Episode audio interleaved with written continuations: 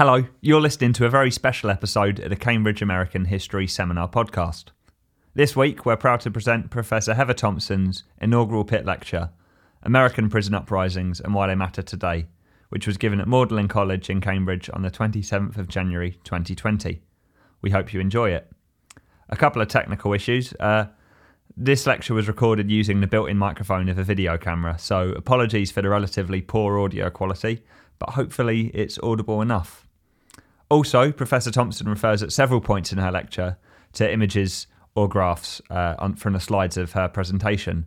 Thankfully, we did also video record the lecture, so you'll be able to see that and the slides in question once that's uploaded to our YouTube channel in a couple of days. So keep an eye out for that. That's it from me and until we return to our normal interview schedule next week. I'll leave it to Professor Gary Gerstle to handle the rest of the introductions. Is the microphone working? Yeah? Okay. Uh, I'm Gary Gerstle, uh, Mellon Professor of American History, for those of you who don't know me. And it is my honor and pleasure uh, to welcome you to uh, the Pitt inaugural lecture. Uh, This is the second time we're doing it. It's still a relatively recent innovation. I want to tell you first a little bit about the Pitt Professorship, and then I want to tell you a little bit about our, our Pitt Professor before I turn things over to her. The Pitt Professorship is officially the Pitt Professorship, Professorship of American History and Institutions. It was established in 1944 through a gift of 44,000 pounds from the syndics of the University of Cambridge Press. And the name Pitt comes from the Pitt building where the Cambridge University Press used to be housed. 1944 is a significant date. It was meant to strengthen Anglo-American relations at a time when that relationship was, was thought vital to the survival of liberty and democracy in the world. Since that time, for the last 75 plus years, the Pitt has brought to Cambridge some of the most distinguished historians, social scientists, and political theorists working in the United States of America. Among those on this roster, Richard Hofstadter, John Hope Franklin, Daniel Boorstin, Robert Fogel, Eugene Genovese, Judith Shklar, Bernard Bailyn, Daniel Bell, Carol Gilligan, Eric Foner, Mary Beth Norton, David Blight, Ira Katznelson, Naomi Lamoreaux, and now Heather Thompson. The Pitt professors have been indispensable to American history at Cambridge. While the professorship is quite old, the inaugural, as I've said, is quite new. It is meant to be an occasion to celebrate the Pitt professor and to learn from her. We Americanists have actually been learning from Heather a great deal this year already and will continue to do so. But this is also an occasion for members from other of the many intellectual communities at Cambridge to partake of Pitt professor insight and wisdom. Heather received her PhD from Princeton in 1995. She taught first at the University of North Carolina, then at Temple. Since 2015, she has been professor of history and African American studies at the University of Michigan. I first met Heather, actually I don't remember the exact year, but Heather might, but let me say 1988. If I'm off, I'm not off by much, by a year or two. Heather had just arrived at Princeton University to do a PhD, and I was then on the faculty of Princeton University. What I most remember about that first meeting was the fact that Heather had come with her first and then only child, Dylan Wilder, who is with us this evening, was not yet part of the picture. That first meeting was a meet and greet, faculty meeting the new graduate students. It remains the only occasion in what is now my very long career where my first meeting with a graduate student included a child.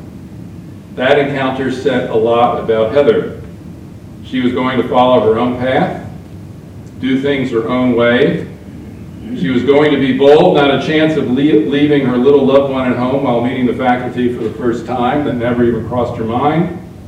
And she was going to be resourceful, creative, and oh also determined to manage the intensity of motherhood and the intensity of PhD, PhD studies at the same time. I say this now, uh, not because my intent is to comment any further on Heather's motherhood. I'm done. It's great.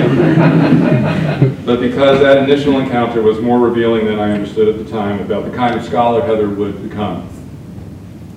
Heather came to Princeton to do American labor history to study with Sean Wilentz, who had just published his path-breaking book, Chants Democratic and the 19th Century Working Class.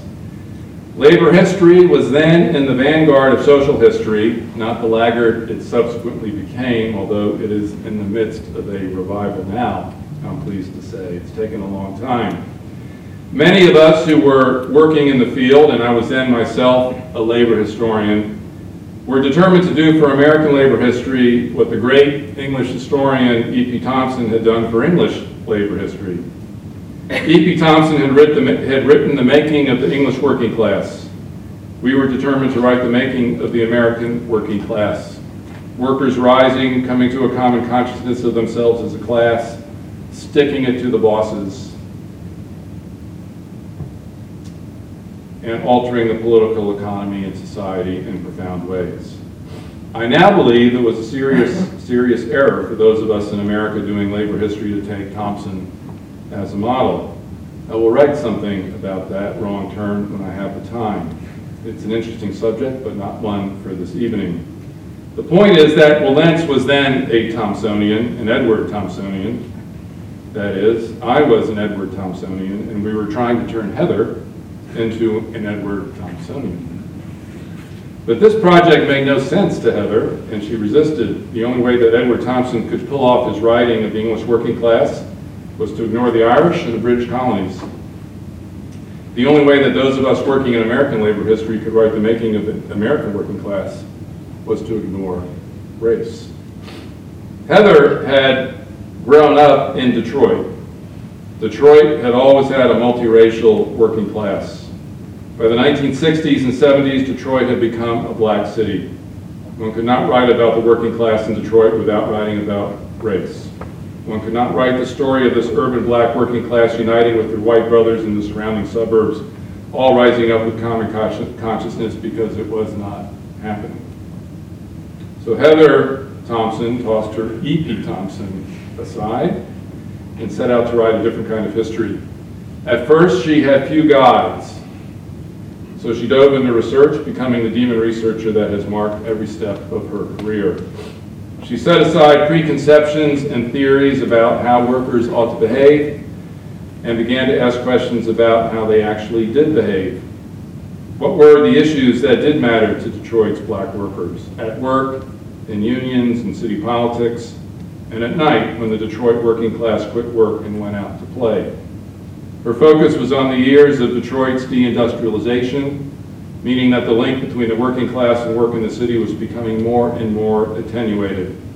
The result of Heather's efforts was a marvelous dissertation and then book, Whose Detroit? Politics, Labor, and Race in a Modern American City, published in 2001. There was a hint in that book of what was to come.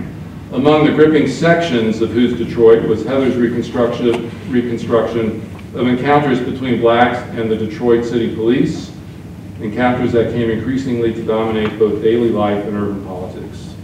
Crime, criminality, police brutality, incarceration surfaced in Heather's book as central elements of black working class life in Detroit. Heather decided to make those elements the central focus of her second book, Blood in the Water, the Attica Uprising of 1971 and its legacy, Blood in the Water, 15 years in the making, has been rightly celebrated as one of the most important history books to appear in the United States in the second decade of the 21st century. It has won numerous awards, including the highest awards that are bestowed on a work of American history, the Bancroft Prize and the Pulitzer Prize. You will hear about Attica Prison uh, and the uprising and what came after shortly. It was a prison insurrection that shocked the nation. It occurred in New York State under the kind of liberal Republican governor, Nelson Rockefeller, who no longer exists. When Rockefeller sent in troops to brutally suppress the insurrection, He abandoned his humanitarian rehabilitative policies of prison reform and became a hard law and order man. This reaction to that revolt marked the beginning of America's mass incarceration regime, a regime that over the next four decades would lock up a greater number of individuals in the late 20th century, both in absolute and proportionate terms than virtually any other society on the face of the earth. Heather's goal became to uh, do justice to the story of Attica, its prisoners and its guards, and to understand the backlash that the insurrection unleashed. She also became determined to understand how a mass incarceration regime of this scope and brutality could take root in the land of the free and the home of the brave. In the process, Heather pioneered the field of carceral studies and the carceral, carceral state in the United States. She is today one of its leading authorities, consulted all the time, not just by academics, but by those seeking to reform America's prisons. She has a great deal to teach us. Heather Thompson, our Thompson, ended up quite a distance away from E.P. Thompson. But ironically, or perhaps not so ironically, Heather shares a great deal with her Thompsonian predecessor. Blood in the water, like the making of the English working class, is impossible to put down. The narratives of both texts sweep you away. Both authors are passionate about their subjects. Both are determined to rescue outcast populations from what Edward Thompson memorably called the condescension of posterity. Both authors are motivated deeply by principles of justice and morality. Both believe that getting history right matters to the kind of society in which we would like to live and that we might someday build. Heather, it is a great pleasure to have you with us today. Please join me in welcoming Heather Thompson, the 2019-2020 Pitt Professor of American History and Institutions at the University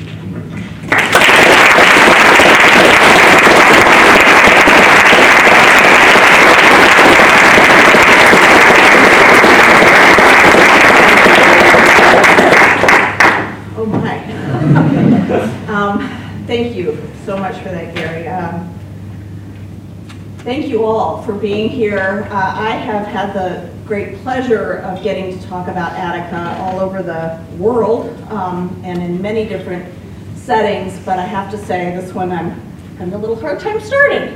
Um, Thank you all for inviting me to Cambridge to be here this year. It's really been quite extraordinary. Um, both the, the welcome I've received in the history department, uh, in other departments, criminology, people who are here who've come tonight, but also my students and, and also, of course, uh, Dr. Gary Gerstle, uh, from whom I uh, learned how to be a historian and the importance of history and from whom you all now uh, get to learn so much, and, and that is a that's a real gift. Um, okay, let me uh, let me get started. Um, I want to talk to you tonight about prison uprisings. Those dramatic moments when people locked up inside of prisons or jails suddenly erupt, and we, the public, are suddenly forced to notice what our criminal justice systems actually look like in practice. I'm going to make the case that it's extremely important to look at these moments, to pay attention to them, both as citizens and also as scholars. As citizens, I want to suggest that these moments force us, as few others actually do, really to reckon with what it means to handle harm and addiction and even violence the way that we do in our democracies. They force us to question our blind faith in institutions of punishment, not just whether they are humane, but also whether they even accomplish what we are told that they do, make us safer. But these are also important moments for scholars to examine closely as well. I will suggest to you this evening that they shine needed new light on critical shifts in national policy, particularly American policy, that I'm not sure we yet fully understand. Indeed, I'll suggest to you that by trying to understand one particular prison uprising that took place in 1971 in the United States, the Attica prison uprising, we can get a clearer understanding of why we are where we have landed today. in this country or in, in the United States, uh, which is in the unenviable position of locking up more people than any other country on the globe and more than at any other time in our own history. But I also want to suggest that by trying to shine a light on this punitive turn, this moment in the United States, we can also in critical ways make, cle make clearer uh, why we are where we are in other countries, including this one. So first, let me actually begin, uh, if you will, at the end of the story, which is where are we today? What is it that uh, I felt pretty strongly we needed to understand both as citizens but also as scholars? This graph I want to share with you is, uh, it's called the whole pie of incarceration in the United States. And we don't have time to walk through every sliver of the pie, but it should astonish in many respects. If you'll notice that the state prison system is only part of this enormous pie. This includes uh, children. Uh, in a state like my own, Michigan, it has about includes about 400 children serving life without the possibility of parole. Um, it includes federal prisons, uh, prisons for Native people, uh, and, and this really actually doesn't even include many other spaces that we now consider carceral. What this represents is about two and a half million Americans that are currently under lock and key. But it actually represents more than that. It represents the more than 7 million who are on, under some form of correctional control. And this population isn't just any population. It is a deeply racialized population. The disparity between whites and blacks in the system is also astonishing. I compare it for you here with the, the, uh, the racial disparity of incarceration in South Africa at the height of apartheid to give you a sense of how disproportionate the American story actually is. And it's not just so many people and such racially dis disparate groups of people, but it also, again, as I mentioned, makes us such an international outlier. This puts us next to countless other countries, and I suggest it actually doesn't matter what countries are up here. We could put any country up here, and we are so far of an international outlier.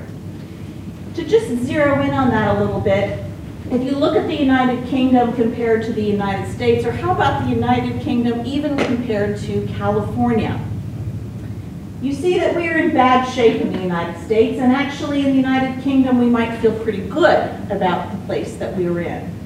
Until we notice something really interesting about the United Kingdom, which is actually it takes a very similar trajectory to the United States, which is to say that the prison population in both countries remain remarkably stable throughout history, remarkably stable.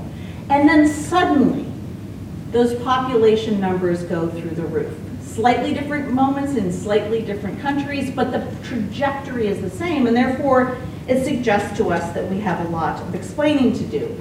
Not just, again, as citizens, because this accounts for huge swaths of our budget, it locks up many of our children and our neighbors' children, but also as a scholar, what happened here is worth trying to understand. And what I want to suggest to you is that by looking at this one prison riot, rebellion, it is not by any means the only thing that happened, but it is a real moment where we can freeze in time and look at history on the ground and see what its impact might have been. Because in fact, if we were able to pull back from this graph a little bit, and we were able to look more closely year by year, it isn't just that we go up really quickly with our prison population, we actually go up very specifically after about 1972. And there are complicated reasons for that, but I want to suggest to you again that I think Attica matters to this story in a way that I want to share with you. The story I want to share with you comes from the book that uh, Gary Gerstle mentioned, which is called Blood in the Water, and as he mentioned, this is a book that took a long time to research. Uh, not because, as Trevor Noah asked me on the Daily Show, because I type like this, no, to break the ice, I was so nervous, but, but actually because the records were hidden to myself. It was, they, were, they were absolutely under lock and key, and that's because much of the trauma at Attica is still there. It is still lived, it is still really unexplained and unaccounted for, and so nobody wanted this story told. So it took a very long time, and I look forward, I know there's lots of graduate students that I'll get to talk to you tomorrow about that research moment and what it means to try to talk about something as a historian that nobody wants you to talk about. But first, let me just tell you that story, a little bit of the glimpse of what this actually was. This is Attica. This is a very, very rural space in upstate New York. The town of Attica is minuscule. In fact, if you drive through it, it looks like a slice of Americana. It looks like a Norman Rockwell painting. One minute you're next to the to the bandstand in the middle of the town park and the local pool, and then the next minute you pull out of town in this huge fortress, and that's what it looks like, a medieval fortress lies before you. Mm-hmm. This is a prison that was built during the Depression, and I can tell you it never really got updated. I was there several times, including in 2004. It looked exactly then like it did in 1932, and it is still an active maximum security facility that looks exactly as it did in 1932. In this facility, in 1970, were two major groups of people. There were, um, as you see on the left, uh, young working class white guys from all over upstate New York who really had very few job possibilities, as you might imagine, in this rural community. Farming was largely drying up, and, and there was Vietnam, and you could go to Vietnam, and in fact, many of them had just come back from Vietnam. But basically, if you wanted to make a living, prisons were the economy of upstate New York. They weren't trained very well, they weren't paid very well, and the only people of color they had ever met were the people over whom they had infinite control inside of this facility.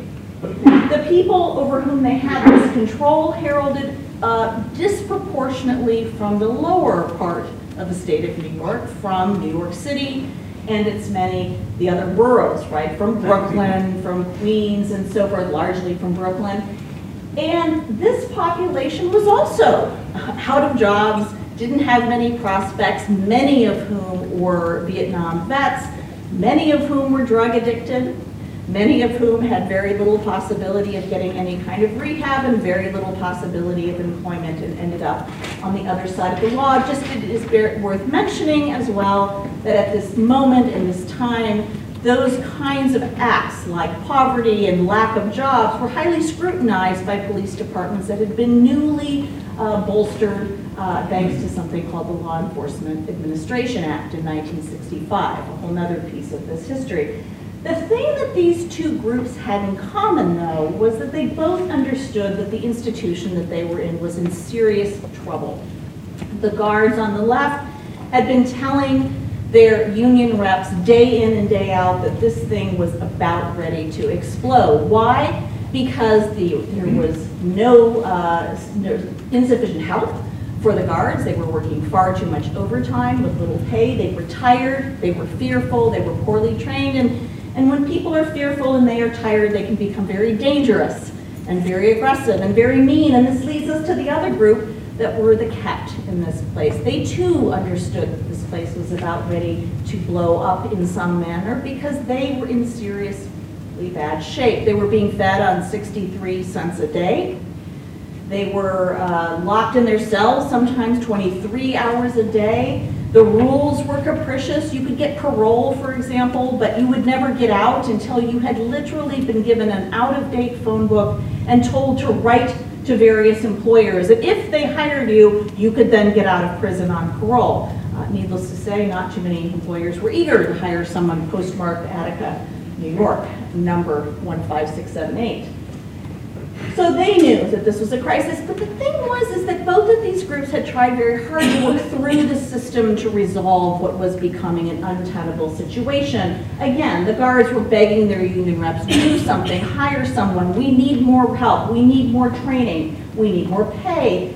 And on the other side, uh, you had the prisoners who were saying to their same people, the same, the, the union reps, the guards, the, the warden, they were writing letters to state senators.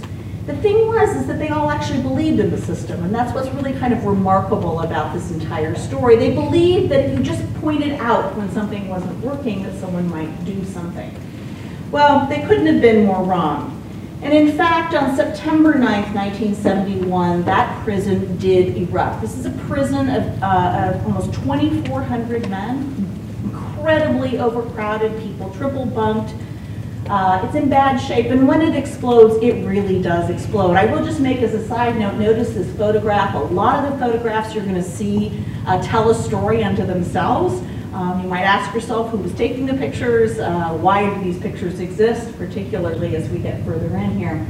But September 9th explodes not because it had been planned. Sure, there were civil rights activists in the yard, there were uh, Black Panther Party members, Young Lord Party members, but that's not why it actually exploded. Why it exploded was because prison management had made yet another foolish decision, capricious punishment, people are fearful, nobody knows what's going on, and all of a sudden, in the middle of one chaotic episode, a faulty gate opens up to the center of the prison. A faulty gate, by the way, that the guards had long been saying, this is not good, this gate is not good. Next thing you know, the entire prison is under control of prisoners. In this moment, in this moment, it was nothing short of a riot. And I use that word very carefully. A riot because it was chaotic. It was completely unclear whether there's any purpose to it. Everyone is terrified. Prisoners are grabbing anything they can to defend themselves from each other and from guards. Guards are grabbing anything they can to defend, defend themselves from prisoners. People are being beaten, they are being kicked. It's a horrendous, horrendous situation. And for 15 minutes at least, it is not at all clear that this is not going to be a bloodbath, one that other prison uprisings had certainly resulted in. But then something really, really remarkable happened all of a sudden, cooler heads prevailed. And that was in no small part because there had been important discussions going on in the yard about the importance of civil rights and the importance of working through the system and, and actually thinking about things like representative democracy. And these discussions had actually taken root. So that in the middle of this chaos, some of the men in the yard said, look, we need to get out into the open to one yard. There were four major exercise yards. Let's go out to one of them the one farthest from the road. Let's bring everyone outside, including the guards, because many guards have now been taken hostage. People are fearful, so they're grabbing any insurance policy they can. They go out into the yard and they surround the guards with two rings of prisoners to make sure that they are protected. They immediately, um, they immediately uh, vote for representatives out of each cell block to speak for them. They make everyone turn in any weapons that they might have. They set up a medical tent. They set up a food distribution tent. They essentially set up an entire tent city. And even though these pictures would suggest to you, at least the former would suggest to you this is primarily an African American uprising, that's actually not the case. This was a biracial, multiracial uh, episode, and previous factions were coming together because they understood something that was pretty profound, and that was that the American people had no idea what happened behind bars, and that this was an opportunity to bring the public inside. And so they asked for newspapermen to come in. They asked for television cameras to come in. And this became this extraordinary moment that was televised, that had microphones. There was, there was actually a loudspeaker up at, at the front of the negotiating table where everything that came out of the mouths of any prisoner at the front was translated into Spanish. Because there was lots of Puerto Rican prisoners who only spoke Spanish, who had, for example, disproportionately ended up in solitary, not understanding the commands or, or, or what the guards had been saying to them. And so in this moment of really extraordinary participatory democracy, the world has to look the world has to see what does a prison look like. And they didn't just bring in the media, they actually went a step further. They said, we are so interested in this as an experiment in participatory democracy that we want to bring in observers to make sure that the state behaves fairly and to make sure that we have a message that is translated to multiple audiences on the outside. And so they brought in some remarkable figures. On the right was Tom Wicker. He was a very noted columnist in the New York Times, and they chose him because he had taken a quite sympathetic view of prison reform in his columns. And they had remembered that because, of course, prisoners read all the time and they're, they're avid readers of the local news. And so that mattered to them that he spoke. And then they wanted the middle guy. Anyone know? Bill Kunstler, radical lawyer, American radical lawyer, who they knew because he had defended uh, lots of black radicals, but also white radicals, particularly in Chicago, the Chicago Seven, and uh, particularly Bobby Seale, who was a Black Panther whom he had defended. So he was this kind of iconic lawyer. They wanted him there to kind of make sure that the state was behaving properly. And the guy on the, on the your left was Clarence Jones. He was the editor of a black newspaper called um, the Amsterdam News. And they wanted him because it was one of the few newspapers that would actually publish letters and poetry and writings that prisoners had sent in. So these are people that they very much respected to tell the truth as they saw it on the inside.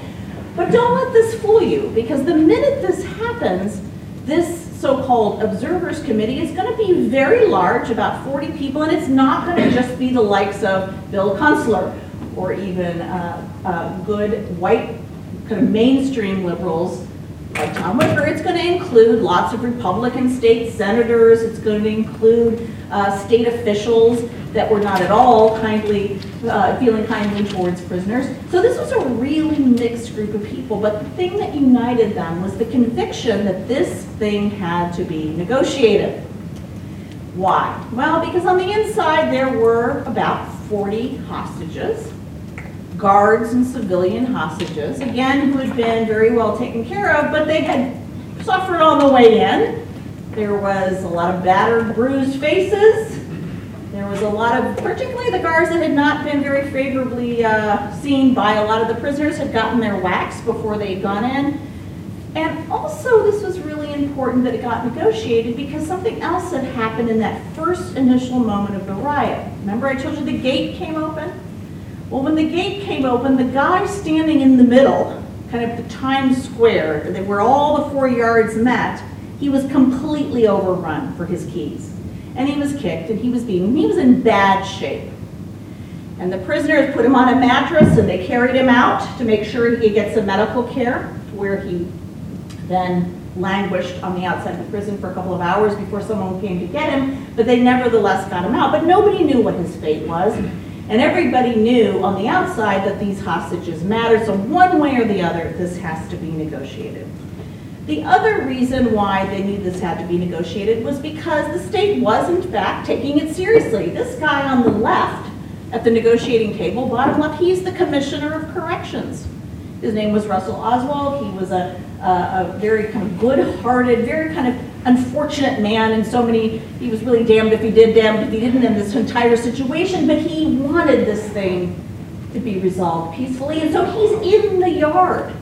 These people are actually coming into the yard, and, there's, and they're at this negotiating table. And I want to call your attention to this negotiating table for another reason. The guy standing there, you see the big guy with the sunglasses? His name was Big Black. He was in, on the football team in the yard and in charge of security, so you'll hear more about him. And the other guy, the skinny guy with the granny glasses, you see him? That's L.D. Barkley. He kind of became known as Attica prisoner number one because he had a very famous speech in the yard. He says, we are men, we are not beasts, and we refuse to be beaten and driven as such. It's one of the most famous kind of Attica speeches coming out of the yard. And they believe it's possible they believe that negotiation matters, that it's possible, that they're doing what they should do. And so for four long days and four very, very long nights, this negotiation goes on. And it really is all day and all night. In the book, I try to take you into that really moment by moment because everything was turning on the moment, you know. Uh, a couple of times they were really afraid that the state was coming in that they were going to send in troopers, that there was going to be a bloody overtaking. And everyone panicked. And they was like, okay, no, it's okay. And they would continue negotiating. And, and one of the reasons they worried about this was because they had the TV cameras in there, but they couldn't really see much themselves what was happening on the outside. But what they did see was above their heads and ringing the yard were a whole lot of state police officers with guns a whole lot of people peering in to know what was going on, and it made people very jumpy and very nervous, but nevertheless, it looked like things were going well. In fact, so well that of all the prisoners' demands that they, you know, spent a lot of time whittling down and, and deciding what would be more, you know, what was a concrete demand versus an unrealistic demand, they came up with a list of demands, about, I don't know, 25 at the end of the day, and Oswald, the commissioner, had agreed to about 23 of them.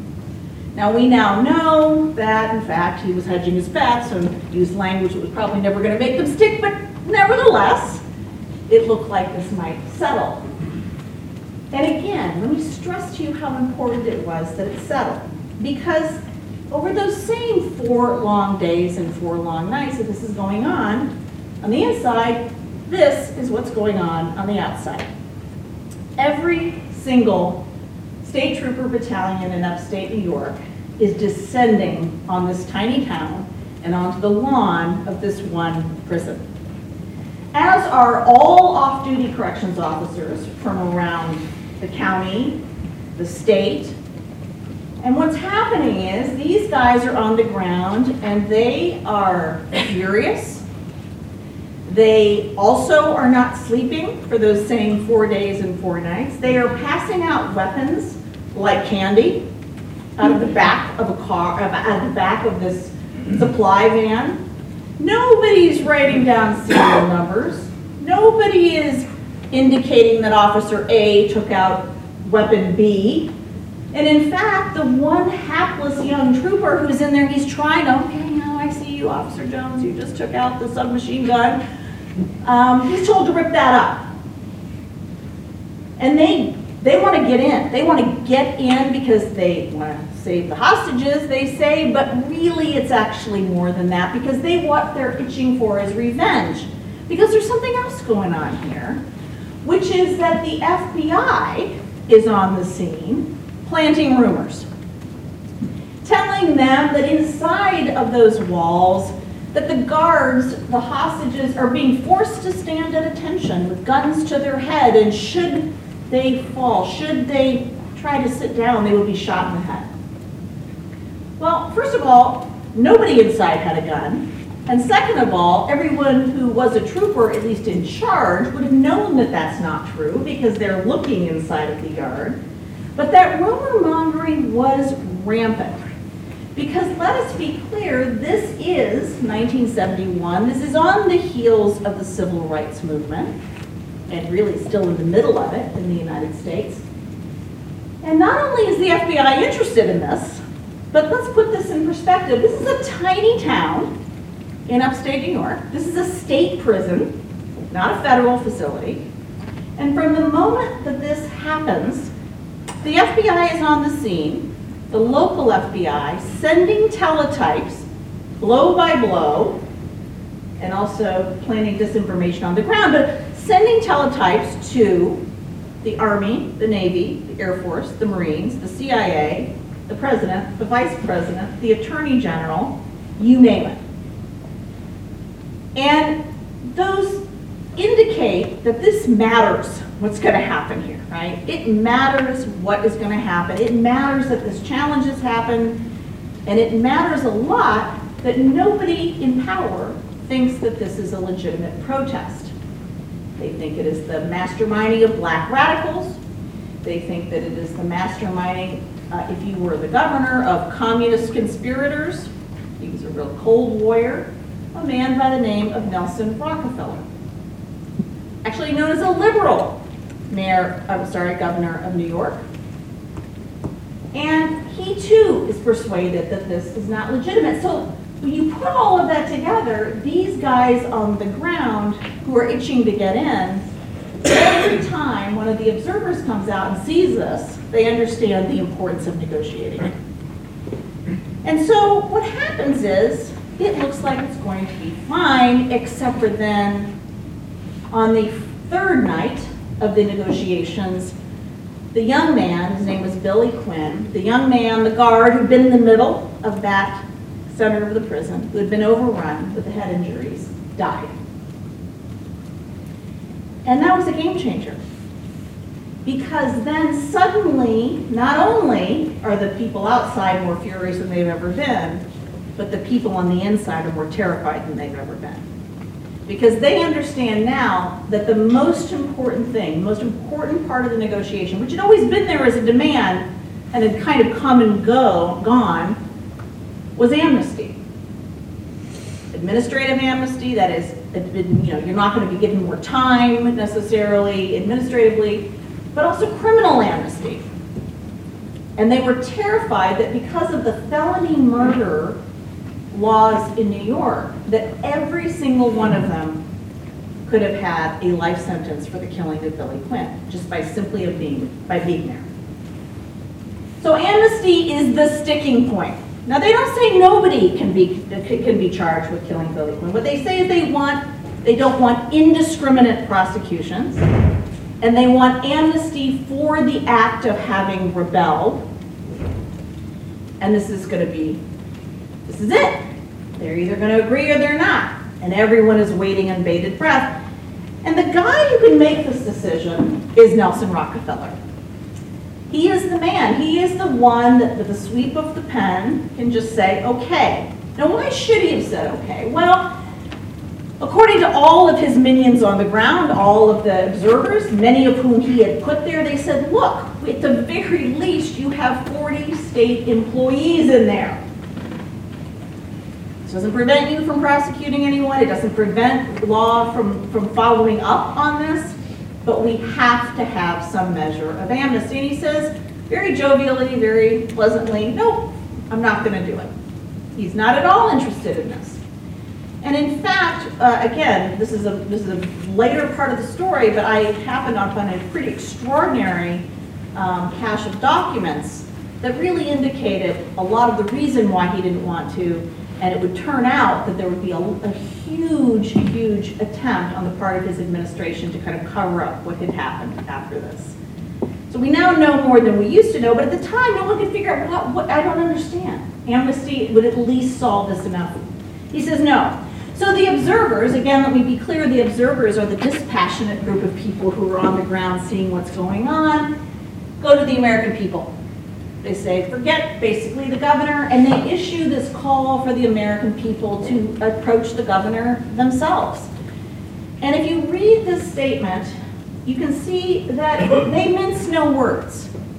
If this is not negotiated, a massacre will occur. And again, that's because they can see what the prisoners cannot see, which is the passing out of the weapons indiscriminately. But here's the thing Rockefeller was not interested in this settlement at all. And we now know that in fact there had never been an intention to settle this thing peacefully. There was always going to be a forcible retaking. And so that this experiment in participatory democracy that everyone was putting their heart and soul in was in many ways a complete charade. And so on the fifth morning of this event, it is September in upstate New York. It is cold, it is raining. And on this fifth morning, as prisoners are waking up, they think that negotiations are still in play. And they think that not because they're just Pollyannish and pie in the sky. They think this because actually prison officials have come to the gate and have said to them the same thing they said every morning. Okay, today is the day, you need to release the hostages, and then we'll continue talking. It's over, boys. And they said what they said every day. No, no thank you. We'll continue to negotiate. And actually I found the document that made clear that the reason why they didn't think there was an ultimatum that day is because in big letters it said, do not give them an ultimatum. Because they didn't want them to understand what the stakes were. And so on that fifth morning, and this is really a kind of extraordinary, heartbreaking moment, if you could just imagine taking yourself there where people, the, the, the, people who have been deemed the least reliable, the most criminal, the most dangerous, have more faith in the system. They have taken care of the guards. The guards, by the way, have been interviewed by the press. And the guards say, yeah, now that we understand better, let's give them what they need. Let's settle this, right? It's no big deal. By the way, what did they want? You know, better food, you know, be able to see their children, you know, have better visitation, more clear parole. I mean, the, the, the, it was the most bet, list of bread and butter demands that you could imagine. And they said, yeah, give it to them. So, so everybody thinks this might work. And then on that fifth morning, it's gray, it's drizzling, it's freezing, and they hear a helicopter whirring up and making, coming up over the prison. Remember, they're all outside. And there's a whoop of exhilaration and clapping because they actually think that Rockefeller might be coming. Because in fact, the observers had said, can you at least come here? Can you at least stand outside of this prison if you can't give them amnesty? Can you at least tell them that if they surrender, they'll be okay? Nope, was not interested in doing that. So this, so they think maybe Rockefeller's actually going to do that. He's going to come. This is finally going to end because everybody wants it to end at this point. And then the helicopter flies off, and panic ensues. Because then suddenly people understand this is not at all what the other days had looked like. And in fact, all those troopers that had been on the roof, they were gone. And there were no observers coming to the gate and people absolutely panicked. And so what they did, what they decided to do was to put in place a plan. And they talked about the plan. It turned out to be an extremely ill-fated plan. But the plan was that if we are desperate, if there's nothing else we can do, let's take some of the hostages up on these catwalks, which overlook the yards, and let's surround them with a few prisoners on each side with some of our makeshift weapons, you know, some baseball bats and some carved up makeshift knives. And that way, when, if that helicopter comes back, just hold, see, if you come in, you're, you're killing your own. Let's get back to the negotiating table. And in the book, I take you up on, you're there, you're on the catwalk with these people. And you know, I take you, for example, to this moment when there's one of the guards whose name is Mike Smith, and he is terrified. He is shaking, he is physically ill, and one of his captors, his so-called executioners, is a guy named Don Noble, and Don Noble and he had worked together in the metal shop, and in fact, it was because of Don Noble that Mike had gotten into the yard safely and protected, and they're up there and Mike is saying, like as he's shaking so badly he can't reach into his own pocket, he says to Don, can you, can you get in my pocket? Because if something happens to me, in my pocket I've written down my wife's name, it's Sharon, and if, and if I don't get out of here, can you give her this note and tell her that I love her? And then Don says basically his, you know, exchanges his information and they're both just like, we can't believe it's come to this. And then Don basically still believes, no, it's okay, man. They're not, you know, they're going to care about you. And and Mike, this white young guard, 24 years old, he's, he's not thinking so anymore. It's not looking that way. Next to him, Ron Kozlowski, another, you know, young white kid. The guy next to him is so nervous that his fake, you know, he's not fake, I mean, it's a real weapon, but his makeshift weapon is kind of like shaking behind him and he says, can I give you a Tums? I mean, it's just this crazy situation where people are absolutely terrified. And right at that moment, they're up there, and as Mike describes it, all of a sudden, another helicopter starts to come over, and it is much, much bigger than the one that came before. So close and so large that, as Mike says, you could feel the concussion in your chest. And that helicopter dropped canisters of CN and CS gas across the yard. And unless you're a veteran of protests in the 60s, what does it mean to, to what does tear gas really mean? Well, it's not really gas at all, it's actually powder. And when those canisters exploded, the powder clung to everyone's mucous membranes, went down their throat, and so you can actually see in the footage because yes, the state police were filming all this. The canisters drop and it mows everybody over. They are retching, they are vomiting, and they are blinded. And right at that moment, this begins, which is hundreds and hundreds of state troopers set out over the catwalks, and all you can hear is shooting. They have their own weapons, they have state issue weapons, they have ammunition outlawed by the Geneva Convention. They have hunting rifles with bullets in them that expand on impact to cause maximum destruction. And all you hear, actually you hear two things. You also hear that helicopter, the first one is going around and around and through a loudspeaker it's saying again and again and again, surrender with your hands up and you won't be harmed, surrender with your hands up and you won't be harmed, to the sound of da da da da da da da da. da. And needless to say, within 15 minutes, it is utter carnage. There were remarkably only 10 guards and 29 prisoners who were shot to death. And these are some of the horrific images. Again, you can talk about, well, we can't, we, we're not going to have a Q&A, but I can tell you that what's really remarkable about these images is that this entire thing was chronicled in really, really powerful ways by the police, and then these photographs were denied to exist for many decades. So many people died, but actually this does not tell the whole story. A total of 128 men were shot. Some of them six, seven, eight times, and in the middle of this, I'll come back to this, but in the middle of this, the American people are, what happened? They're on the outside. What happened? What happened? What happened? And so the state officials step outside of the prison within 15 minutes to tell the American people what happened. Now, this is critical because they said that what happened was something completely different than what had happened. They actually said that the prisoners had killed the hostages that all was good, order was established, that any death and destruction was down to the prisoners, and in fact, these guys, these prisoners were so barbaric, they were so animalistic that they'd actually castrated one of the guards and shoved his testicles in his mouth. That's, that's who we're dealing with when we're talking about prisoners.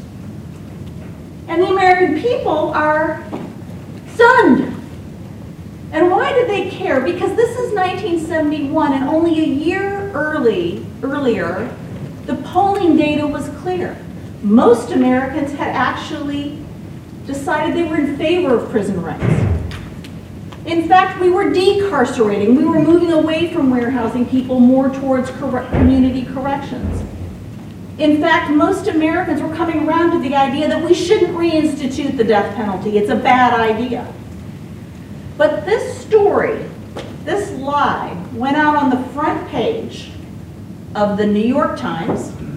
And I don't know if you can see this, but basically the bottom of it says this, this act that the prisoners did reflects a barbarism wholly alien to civilized society. And what was it all down to? The increasingly revolutionary set of demands.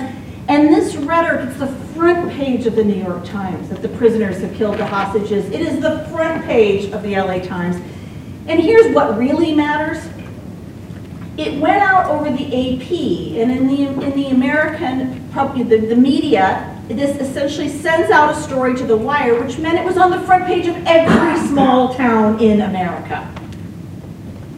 And Americans read this, and then actually a lot of the observers were told this and said, oh my God, I, we, we thought we were, you know, we were down for civil rights, but what? This is horrific.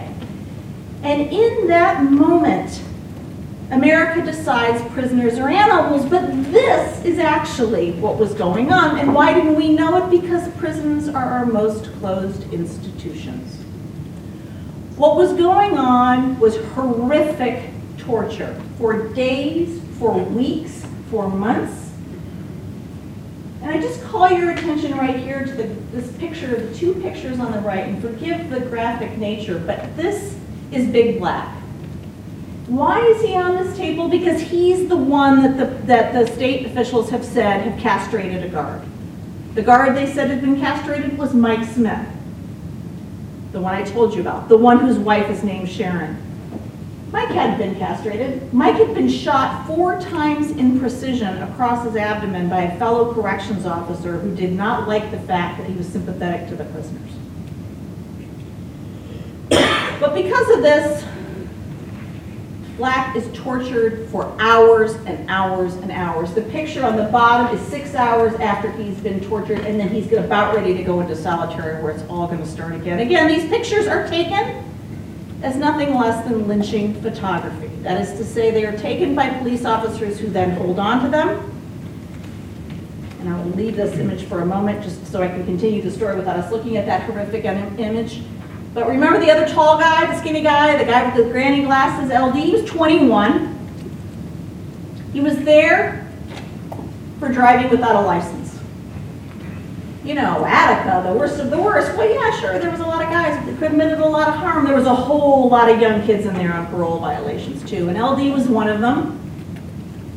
And while I was doing the research on this, I heard from someone that would know that actually the rumor was true, that actually LD had been killed after order had been established in the prison. And I said, how do you know that? She said quietly with tears, because I know the correction officer who has his granny glasses on his mantle. So the American people are getting one story, but behind the scenes is entirely another. And compounding this, the guard families are also being traumatized. They've also lost their husbands, their brothers, their sons. And they've been told that the prisoners are the ones to blame. And so if you actually go to Attica, New York today and you ask you know, anyone on the street randomly who killed the hostages in Attica, chances are they'll tell you it was the prisoners. That lie was durable. But even worse, they too were taken advantage of by the state. In fact, what happened was these women, overwhelmingly widowed women, who did not work other than the most important work, which is to stay home taking care of six, seven, eight children. These are a lot of Catholic immigrant families in upstate New York. They've all been rendered completely without income. And so the state officials come to their houses and they say, you know, Mrs. Cunningham, Mrs. Cunningham had seven children. Mrs. Cunningham, here's a little check to tide you over. This will, you know, we know you need to buy groceries and People were glad to get it. $42, $82. And what they never told them, but my book was able to document that they knew, was that by cashing those checks, they had elected a remedy under New York state law to never sue their employers under workman's comp. So these people were swindled, lied to, and the prisoners were swindled and lied to. The story that I tell had major implications. As I suggested to you, the lies mattered. It changes a generation's understanding. Not everybody's understanding. Everyone who was inside knew what the truth was. You know, the activists who'd come to the prison to try to help knew what the story was, but, but most Americans didn't know what the story was. And there were heroes and heroines in this story who tried to tell the story. There was the coroner who gets the bodies, and he can see clearly that they all have bullet wounds. And he goes public and he tries to tell the story, but you know, and then it's too late, and Rockefeller orders two more guys to come in and oversee his work, and it's just a mess.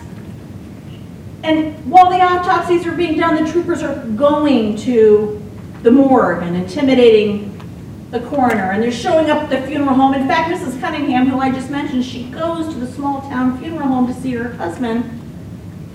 And it's a tiny town, you know, they all know each other. Bob, the, the, the, what is it, Marley's funeral home. They all know each other. And Mr. Marley is white as a sheet when she gets in there because there's so many troopers everywhere. And he's being pressured to sign an affidavit that her husband has been shot, but instead he calls her into the back room and he kind of looks around and he lifts up the sheet so she can see her husband and he goes like this. Because he wanted her to see that her husband had in fact been shot. So some people knew, but most people did not. the story I tell, it does not end there. The book, the, the, the book is of the first quarter of the third of it is about the uprising, and then we talk about all the incredibly important investigations, which by the way, could only go so far because what eventually became clear doing this book was again, as I said, there had been, and historians do not use this word lightly, there had been a cover-up. That is to say, quite literally, documents had been removed, quite literally, photographs had been spliced, film had been deliberately damaged, things had gone deliberately into fireplaces. And in fact, Rockefeller, in the month after this event, had a series of secret meetings at his compound in upstate New York, Pocantico, his mansion, and you can't make this up, in the pool house where the head of the state police was there, the attorney general was there, the same people who had committed the atrocities were placed in charge of investigating the atrocities, quite literally. And so then, not only the American people have been told that the prisoners killed the hostages, then all the prisoners are indicted for crimes related to the uprising. And so then the American people watch over the course of five years as all of these black and brown prisoners are paraded in and out of courtrooms. And again, cementing the message that prisoners are responsible for all that went wrong at Attica. I don't end the book there. I tell you that nobody ever gives up easily, and the prisoners then had a 30-year fight to be heard and for justice, and so did the, so did the guard families and I try to leave the story on the optimistic note that again, that the irrepressible desire to be treated as human will in fact be the final word, but it is hard as a scholar not to really reckon with what it meant. That at its critical, critical turning point, that suddenly all that seemed possible in terms of justice and rights seemed absolutely like a lie, absolutely like a betrayal. And by the way, for those of you who do modern American history, it wasn't just Attica, of course. It was Kent State. It was Chicago 68. It was Wounded Knee. It was Orangeburg, South Carolina. We could go on and on. And so somehow, in a decade where the preponderance of violence is state violence, the American people come out of it saying, we want more. We want fewer civil liberties. We want more power for the police. And it's really a phenomenally counterintuitive, in, in I refer to it as sort of the politics of the ironic. But at least for criminal justice, it has a profound impact. It matters. And I want to leave you with why, just a few thoughts about why I think it actually matters so much, at least in terms of the long-term legacy. It not only helps to explain why we get mass incarceration, and why it is that an entire generation is so eager then to dismiss the claims of people who have been charged with a crime as having any civil rights. And not only that, to take it a step further and ask for there to be more punitive measures taken against them. Not just restrict their liberty, but it's okay to have solitary confinement. It's okay to have corporal punishment. It's okay to have the electric chair cat. It's okay to do things that had been on their way out. But it's also the case that the consequences of that still tie back to prison uprisings. In the United States today, the conditions have gotten so bad that we now have rashes, new rashes of prison uprisings. It's so incredibly noticeable, and nobody quite knows what to make of them. So we have all these exposes coming out of Alabama, coming out of South Carolina, as we speak coming out of Mississippi's Parchman Farm, where the violence is horrific, where people are begging for help. In South Carolina, I actually did this piece about prisoners. They were contacting me on their cell phones and showing me the conditions that they were living in. And they had been on lockdown for months. So nobody could, they couldn't get any word out to their attorneys, they couldn't get anything out to anybody. And we don't know it because it's completely locked up. And why is it completely locked up? Because again, we have abdicated from the idea, the idea that we have responsibility for people who have committed a crime, however that is defined. Well, it turns out that this actually has relevance even outside of the United States. There are many, many countries that have much lower incarceration rates than we, than we do. But with the exception of one, which is Finland, which is, ext is an extremely interesting kind of reversal of this history, Finland was extremely punitive and grew more liberal. With the exception of Finland, every country starts to experience this upward spike. And it's just a question of which country as to how much and when it does. So let's just talk quickly about the UK. So the UK, actually, let me, back up a little bit on that. So the UK, like the US, has had a very brutal, long history with poor prison conditions. And some of you might already know, I, don't want to get this exactly wrong, so I want to actually refer to my notes, but in the UK, specifically in Strangeways Prison, has heard of that, in 1990 was a prison uprising as dramatic as that. And it is a fascinating story of very much like Attica, where everyone watching it, everyone who knew anything about it, all the people on the ground at it, were really clear why it had happened. Horrific conditions, horrendous overcrowding, unimaginable abuses. So much so that when it was all over, with repairs coming to about five, 55 million pounds, after similar prison uprisings had been sparked across England, Scotland, and Wales, after one prisoner had been killed, 147 prison officers and 47 prisoners had been severely injured.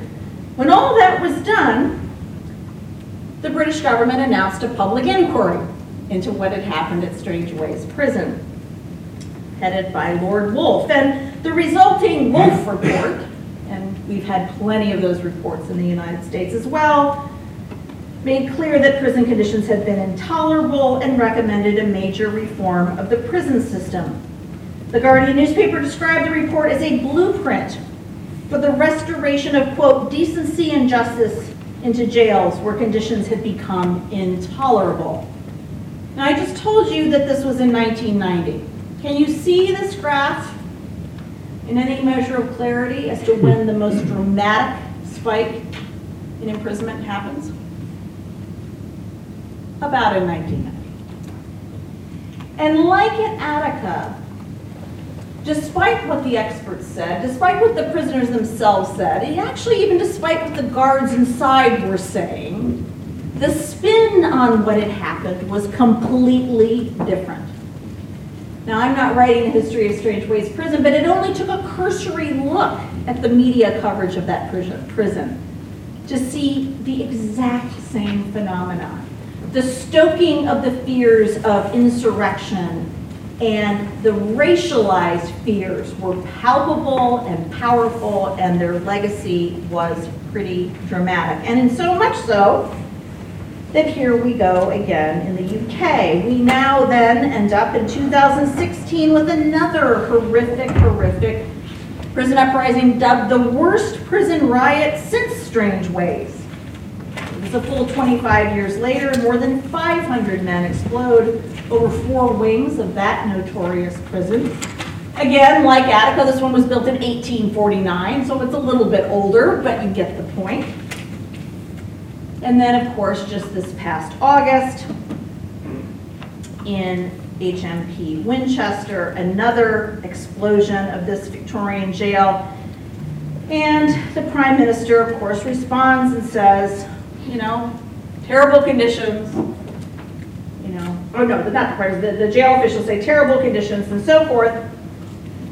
But the main message that came out of it, and this is very important, was to solve the problem of the criminal justice system by building more prisons, by modernizing prisons. In this case, to call for 10,000 new prison places and to make sure that anyone who runs afoul of the law does the maximum time with the, with the least access to the democracy, the most punitive measures possible.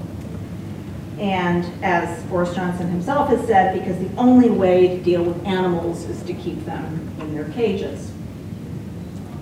But as history shows, of course, and I think Attica shows, but not just Attica, any of these important, powerful prison history shows that the people inside are not, in fact, animals in the way that Boris Johnson would have us believe, or in the way that Nixon would have had us believe after Attica.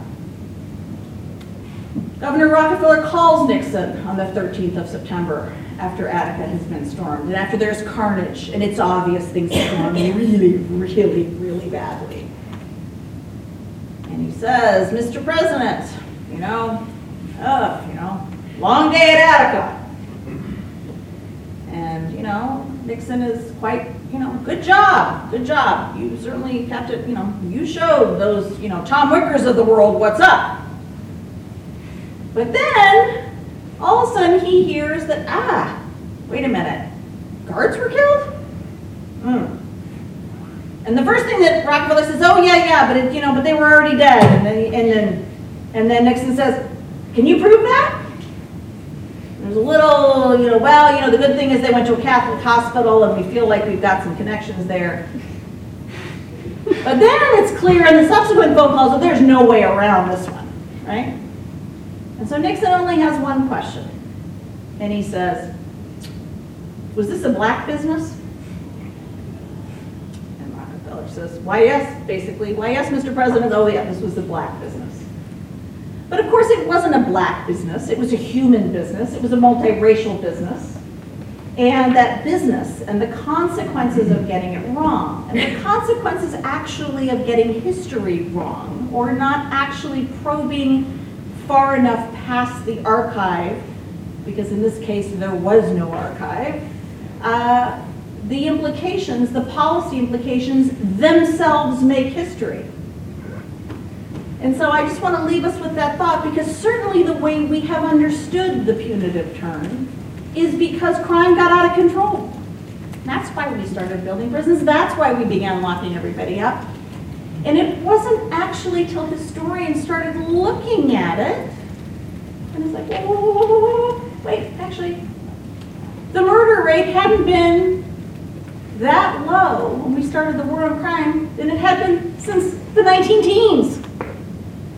And actually, the violent crime rate skyrocketed once we were knee deep in the war on crime. And so history matters. And I think the story matters because it isn't just the US, it isn't just about prison uprisings. I want to hopefully suggest that it's about all societies that imagine that they have a democracy, they imagine that they have institutions that are responsive to the people who live in them, and they imagine that at least prisons are doing social good, not social harm. Thank you.